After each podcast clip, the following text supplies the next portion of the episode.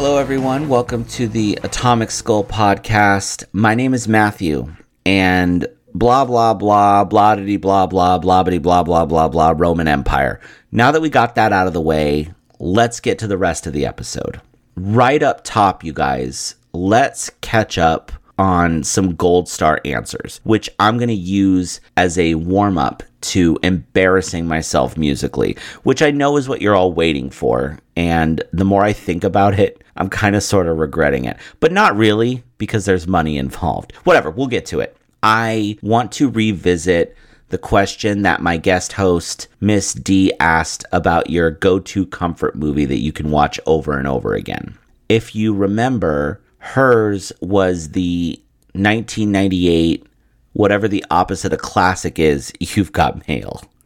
She's going to kill me. Don't take it personally, Miss D. I like a lot of shitty movies too. And on that note, after thinking about it a little bit more, a couple of my go-tos that I could watch again and again would be, first of all, Clerks 2. A lot of people gave that movie shit, but I don't give a flying fuck. Everything about that movie is just right for me. And when I say everything is just right, I'm talking about Rosario Dawson, who is so hot and sweet in that movie. You could serve her over steamed rice with a side of Rangoons.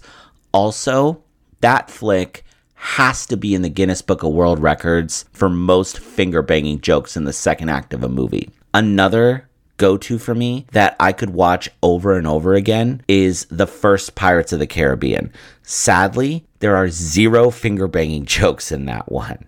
I have to cut it off there because there are just too many more to mention, and knowing me as I do, this whole bit is going to devolve into me rating my comfort movies by the quantity of finger-banging jokes, and I can't be doing that shit anymore, man. I have a 401k and shredded wheat in my cupboard. I need to grow up at least a little.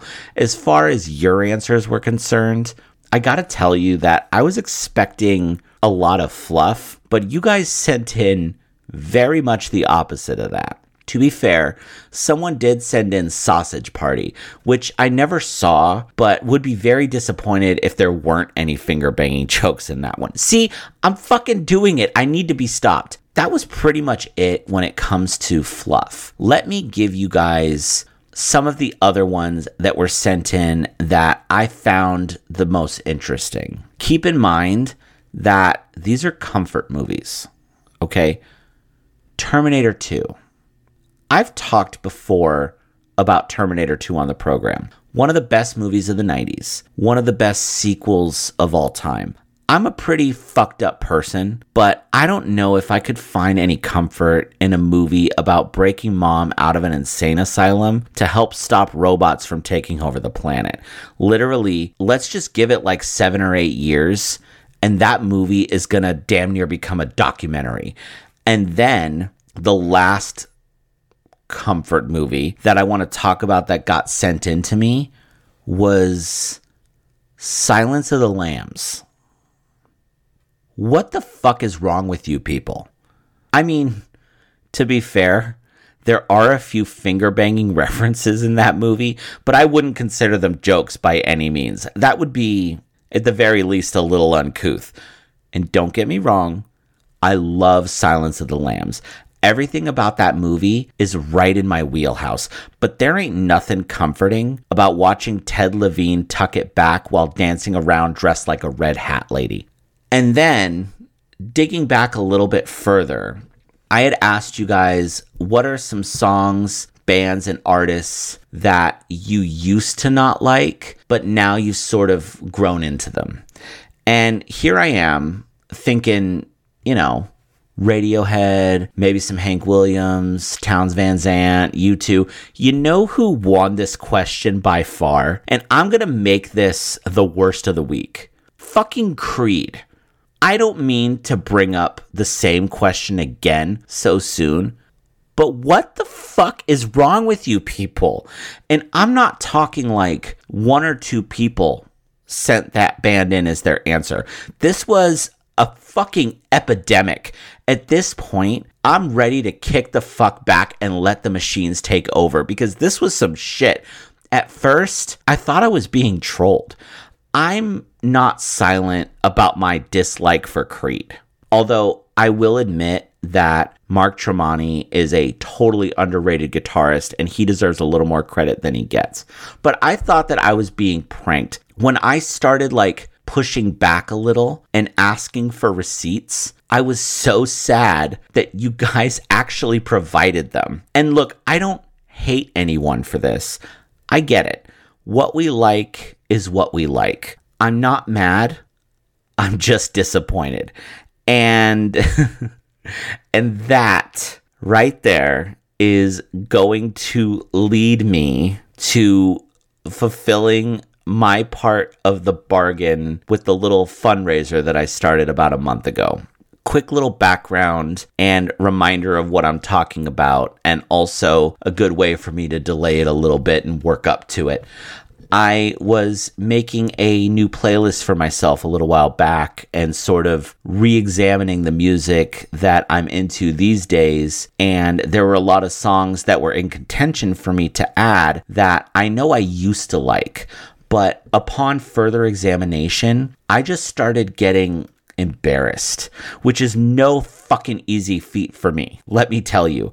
I'm looking to try to put a little bit of money into the show. So my offer to all you savages was for every $5 that one of you guys were kindly enough to send to me, I will tell you guys one of the embarrassing songs and throw myself on the mercy of the court for judgment. What I want to say about that up front is a sincere and heartfelt thanks to everyone who sent something my way. I am humbled and I am grateful. I am still working my ass off on this turkey and putting everything I have into it week after week. And to be able to get support in that way so I can hopefully expand a little bit and get this show to reach the ear holes of more people who will like it, it was such a beautiful moment for me. Truly very much appreciated. And I am a man of my word and will be making good on my promise. The good news slash bad news slash good news slash bad news is that making good on my promise is going to take several episodes. I don't want to spend one whole episode shooting my wad with a bunch of songs at once and boring the shit out of you guys about it. So I'm going to peanut butter them out a little bit. This week, since I brought it up, I might as well bring it home. I'm going to start with Creed. First thing that I want to say before broadcasting my shame is that I've never liked Creed at all, ever. When they first came out and were kind of sort of labeled a Christian band, they fought hard against that. We're not a Christian band, we're a rock band. And then when Christianity snuck into hard-ass rock music, the same motherfucking band members were in interviews and the same motherfucking publications saying, we started the whole Christian hard rock movement. The only fucking movement that they started was the one in my bowels. Few things piss me off more than someone who doesn't stay true to themselves. And my perception was that they didn't. The singer, Scott Stapp specifically. Dude takes himself way too seriously for how ridiculous his music and his life choices are. I don't want to go too hard on him because I genuinely think the dude has some mental health issues and I hope he's gotten them addressed. And I certainly don't wish any of them any ill will. The other three guys in Creed have been touring as Alter Bridge for decades now with Myles Kennedy as their singer. And Alter Bridge are a relatively solid rock band for dudes out there who still wear wooden beaded necklaces and like drop D tuning almost as much as they like getting pegged. I am slightly ashamed to admit that I have seen Creed in concert 3 times and Scott Stapp on his own twice. I enjoyed none of those experiences. Those occasions all happened specifically for getting laid. I was successful 3 out of 5 times, which is about how often my local Starbucks gets my coffee order right on the first go. It happens so fucking often now, I don't even get mad about it anymore. It literally fucking happened today, but I digress. There are songs by Creed that I don't hate. Most of them are off the first album, but I also don't like them. Since I'm a kid, I can hear one verse and one chorus of a Creed song, and that's about enough. It's like eggnog for me. And I'm not counting this as a food metaphor, you assholes. This is a drink metaphor. It is not the same, and I will not be taking notes on the issue. Every other Christmas, I buy the smallest thing of eggnog so I can have 2 sips of it just to make sure that I still really don't like it. When I made this playlist, everything was on the table. So I very quickly went into the Creed catalog and sifted through Wide Open Arms and Their Own Prisons. And I did find one song that thankfully didn't make the cut this time, but it was one that I listened to way back when I was a kid and took myself entirely too seriously. And that song, God help me, is Bullets, which is off of, I'm pretty sure it's off of Weathered, which is their 3rd album, and I wish I didn't fucking know that, but here we are. I'm good with the actual singing part of the song and all that jazz, but it takes forever to get to because there's literally like 90 plus full seconds of Scott Stapp at his stappiest doing this spoken word intro thing where he's just mumbling in a deep voice. Motherfucker could be saying anything. I want 2 upper juniors. I want one of them on buns that have seeds and one of them on buns without the seeds. I also want onion rings and chicken stars. And if you have it, I'd like a medium fresca. If you don't have fresca, really any lighter carbonated option you have will be fine. I just don't want to be burping a lot because I have to go to the chiropractor this afternoon. And then the actual fucking song kicks in. Ain't nobody got time for that. The second song that I have for you guys, which is going to come with a lot less fanfare, is Back Then by Mike Jones. Y'all remember Mike Jones?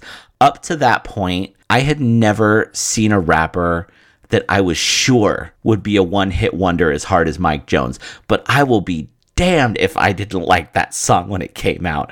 I thought it was equal parts brilliant and stupid that he put his actual phone number in the song. Also, it happens to be catchy and easy to sing along to.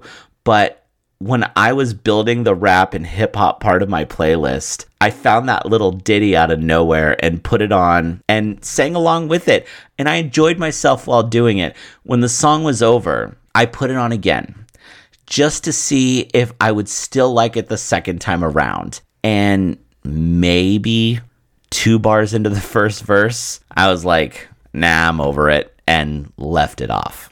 And the last song that I have for today is actually going to be my song of the week.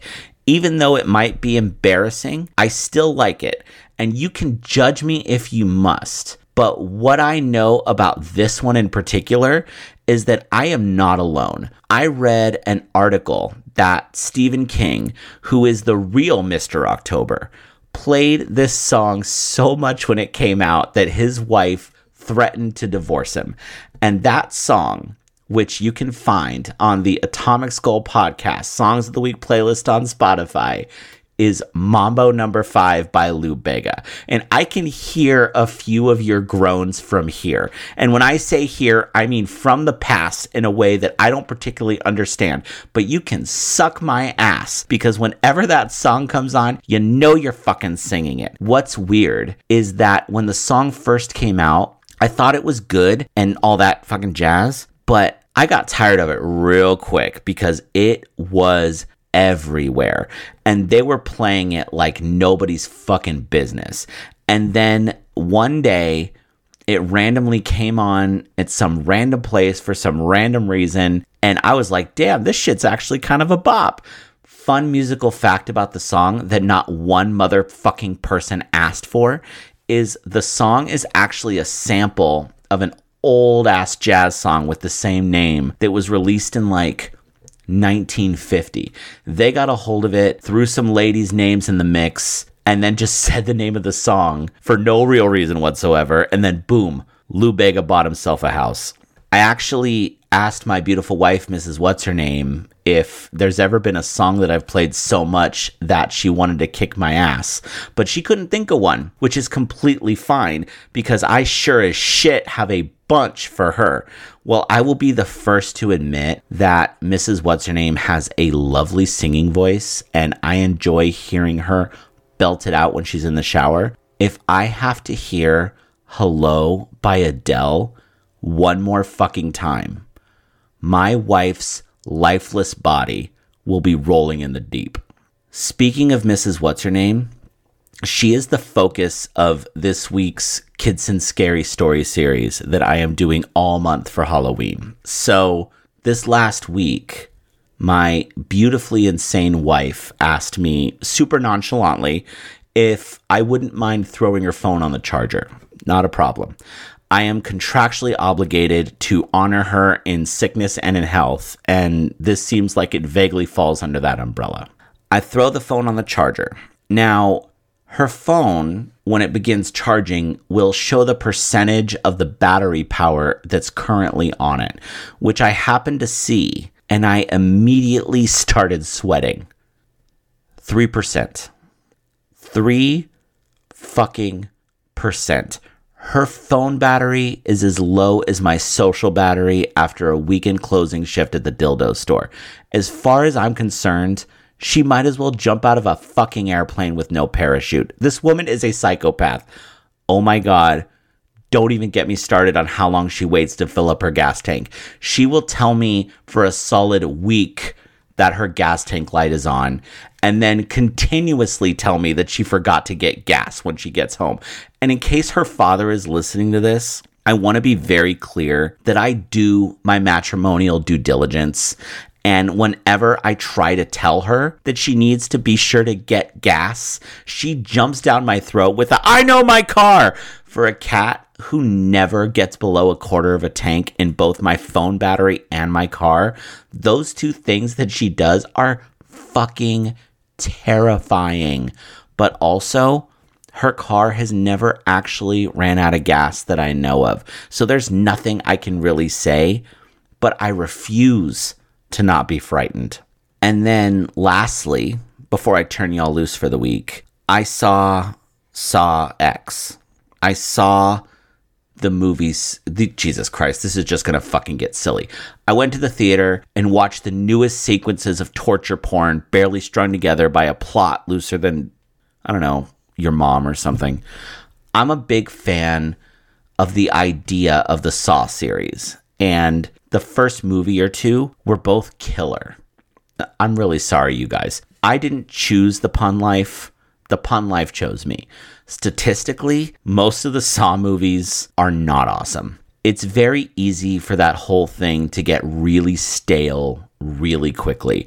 But I liked this new one a lot more than the last several. And I'm sort of equally glad that they made the movie and that they waited a while to do it. I know it sounds crazy to say about a flick with a scene where someone's eyeballs get sucked out of their sockets, but there was a little bit more of a human element to this one, and I kind of like that. Tobin Bell, who plays Jigsaw, is an actor who can only really do one thing, but he does it so goddamn good. There were two occasions in the movie where a tear came down his face, and both times they were digitally added, like painfully, obviously digitally added. The man can't show an actual heartfelt emotion on celluloid to save his life, but he can play the most menacing motherfucker you've ever seen. Like nobody's fucking business. I'm bringing it back, you guys. It is inevitable. Get on the train. The real reason that you watch those movies is for the traps and the gore, and this one was right on the money with that. There were a few things that were a little bit ridiculous. I have two words for you. Intestinal lasso. But I'm not complaining. I'm not expecting Shakespeare when I'm going to see that kind of movie. The main person that Jigsaw was trying to you know, teach his lesson to, if you will, was obnoxiously over the top evil to like a Bond villain level. And I wouldn't have been upset if they pulled that back just a little bit. But I love the way that it ended, and I'm thinking they're going to do a couple more of them. And how that leads me to the best of the week is that when I came home from the movie, I was able to convince my beautiful wife, Mrs. What's-Her-Name, to watch the first one with me, which she's never seen and usually hates horror movies. But I think she's going to love the first one. So we're going to watch that sometime this upcoming week. And I haven't seen it in a few years, so I'm super excited to crack it back open. And there you have it, boys. That's this week's story, and I am sticking to it. Thank you all so much for hanging out with me a little bit. It always matters a whole bunch, and I can't wait to do it again next week. I hope you aren't too salty about me going all in on Creed, and if you are, I hope you can forgive me. There will be more songs that I used to like next week, and I hope you don't judge me for them too much. Also next week, I don't know, I got some shit that's been on my mind, so it might get a little serious in here for a second. And there will also definitely be a dildo chronicle or two, so don't worry. If you are sad this week that I talked about finger banging but not dicks, fear not, because next week I will have you covered, likely on both. My usual quick housekeeping, if you'll indulge me. Follow me on all the socials at Atomic Skull Podcast. Subscribe and give my bullshit 5 stars wherever you're listening. And it would mean a lot to me if you would tell a few people about the show and maybe post about it on your current favorite social media cesspool. If you do post about it, be sure to tag me so I can profusely thank you and kiss your ass a little. Who doesn't love when that happens, right? Thank you guys so much. I love every single one of your spooky asses, and don't ever forget to say hello to me after you listen to the episode. I am always excited to hear your part of the conversation. Apologies to my mother-in-law, and how are you doing?